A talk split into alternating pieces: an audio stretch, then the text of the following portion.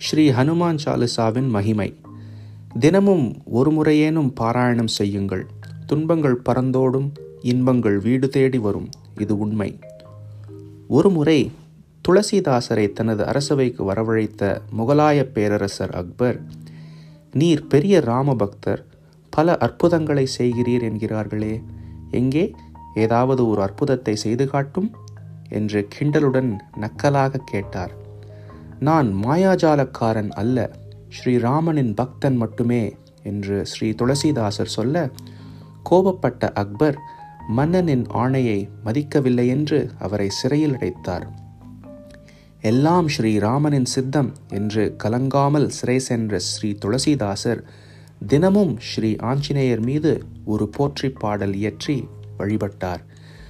மிகவும் சக்தி வாய்ந்த ஹனுமான் சாலிசாவின் நாற்பதாவது பாடலை எழுதி முடித்ததும் திடீரென எங்கிருந்தோ வந்த லட்சக்கணக்கான குரங்குகள் அரண்மனையில் புகுந்து தொல்லை செய்ய ஆரம்பித்தன.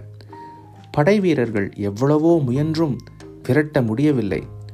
ஆயுதங்களை பறித்து அவர்களை காயப்படுத்தின. அக்பரிடம் சென்ற தளபதி ராம பக்தரான துளசிதாசரை கொடுமைப்படுத்துவதால் ஆஞ்சநேயருக்கு கோபம் வந்திருக்கிறது. துளசிதாசரை விடுவித்தால் பிரச்சனை நீங்கிவிடும் என்று ஆலோசனை அளித்தார். அதை கேட்டவுடன் போரில் வெற்றி பெறும் என் வீரர்கள் சாதாரண குரங்குகளுக்கு பயப்படுவதா? என்று ஆணவத்தால் போர் வீரர்களை மீண்டும் குரங்குகளை கொல்ல ஆணையிட்டார்.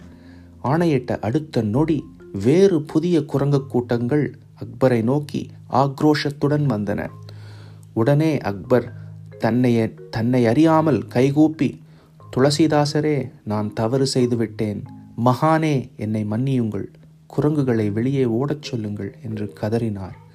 உக்ரமாக வந்த குரங்குகள் அக்பர் துளசிதாசரிடம் மன்னிப்பு கேட்டதால் அப்படியே கட்டுப்பட்டு நின்றன. சிறிது நேரத்தில் அப்படியே மறைந்து விட்டன. அக்பருக்கு இது கனவா அல்லது நினவா என்று ஒரு நிமிடம் தடுமாறிவிட்டார். எல்லோருக்கும் ஒரே ஆச்சரியம்.